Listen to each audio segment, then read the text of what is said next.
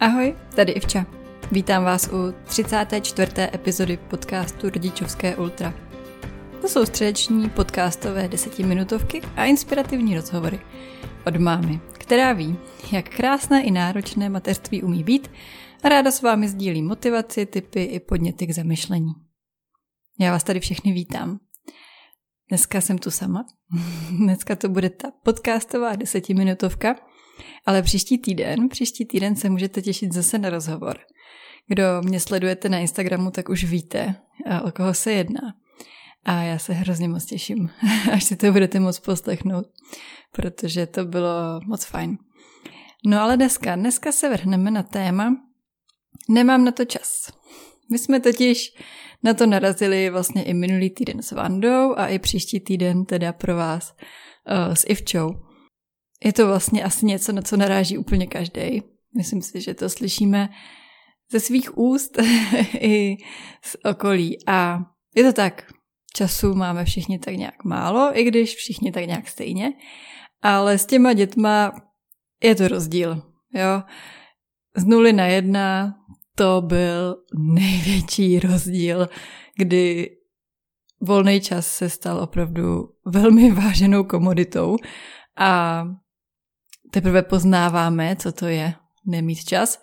Potom ty další děti tomu samozřejmě přidávají na intenzitě, ten jejich věk asi taky. Jo, jakmile začnou školky, školy, kroužky, nedej bože pak ještě práce naše, tak uh, si myslím, že je to opravdu kolotoč když večer přijdeme domů a konečně máme tu šanci si jít lehnout a spát, tak eh, to chceme udělat a těšíme se na to. Jsme rádi, že jsme rádi a úplně to chápu, takže jasně, taky říkám na spoustu věcí, že na ně nemám čas. Ale to by nebylo rodičovské ultra, kdyby jsme se na to nepodívali zase z jiného úhlu a nechtěli si úplně tak stěžovat, ale spíš najít nějakou cestičku v tom, kterou se dostaneme k tomu cíli. No, s tím se pojí takový nekonečně omílaný slovo priority. Jasně, už jste to slyšeli, není to novinka, ale znáte je? Znáte ty svoje priority a nejenom ty, co jsou teď, ale i ty do budoucna třeba, co byste chtěli mít. To je za mě fakt něco, co dává smysl, ať už třeba takhle na začátku roku, anebo kdykoliv si člověk k tomu chce sednout po nějaké velké události životní, nebo když cítí, že to není tak, jak by si představoval a chtěl by nějakou změnu, tak myslím, že mnohem lepší, než jít dělat předsevzetí, čímž jako to nechci kritizovat, kdo je máte, fandím vám moc a možná vám i tohle pomůže. a, tak je jít si tak nějak ujasnit ty priority. Ideálně teda v klidu, někde v tichu a s kafem a tak jako možností toho mozku poslouchat jenom to, co, si, co se tam děje a ne všechno okolo. No a když pak člověk si to nějak tak srovná a už vidí tu vizi, jak by chtěl, aby třeba jeho život vypadal za rok, za dva, kde se vidí za pět let, jo, taková typická otázka, tak přijdete zajímavá část. A to je podívat se na to, co dělám teď, co dělám každý den, každý týden a porovnat to s tím, kam chci směřovat, kde je ta moje vize, kde je to moje ideální já, kde bych chtěl být. A teď jako se tak nějak zamyslet, jestli vážně to k tomu spěje. Co jsou tady ty kroky, které dělám každý den, týden nebo měsíc, jsou opravdu ta správná cesta vedou tam do toho cíle, co si přeju, nebo trošku bloudím, možná jdu zpátky a, a vlastně nevím, kam jdu. No a jestliže um, jsem si to tak nějak srovnala a teď si říkám, hm, tak jo, abych se dostala tam, kam chci, potřebuji dělat tohle, tohle a tohle. A potřebuju to přidat do toho našeho rozvrhu rodinného, protože jinak se stane to, že na to nebudu mít čas. To si myslím, že je ta klíčová část, kdy si to jako rozdělíme na ty malý kousíčky a snažíme se je vecpat někam do těch volných políček, případně si ty volné políčka nějak vytvořit. Um, dám vám příklad, jo. Já jsem si dala, ne ani tak předsevzetí, ale právě jsem se tak jako zamyslela, co bych vlastně chtěla dělat já. A došla jsem k tomu, že s tím pohybem to u mě šlo trošku z kopce poslední dobou. No a tak eh, krok, co dělám, je, že jsem si řekla, dobře, v neděli budu chodit na kolo, tady mě doma v garáži, což už dělám nějakou dobu, ale nikdy to nebylo jako pravidelně, tak ok, neděle bude ten můj čas. A v pondělí jsem našla, zrovna to je dva dny po sobě, a tak co se dá dělat? V pondělí jsem našla, že tady je pěkná yoga blízko, takže to vyzkouším.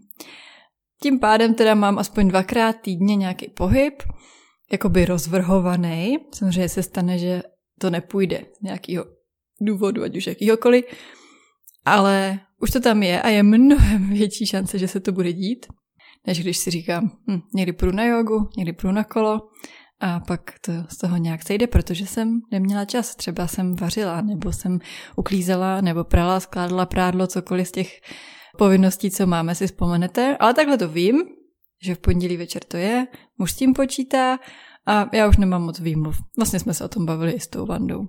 No a to mě vlastně přivedlo k myšlence, která inspirovala tady ten díl. A jsem četla teďka minulý týden v knížce, že vytvořit a udržet si rutinu může být ještě důležitější, než mít kupu času. to se mi moc líbí, protože když člověk má tu kupu času, tak ji stejně většinou nějak promrhá, protože nespěchá, není potřeba tam nic moc jako včlenit, ale když má tu rutinu, tak to může fungovat, i když toho vlastně dělá mnohem víc. To mě přivádí ještě k jednomu bodu, který se snažím držet já a to je nefejlovat dvakrát po sobě.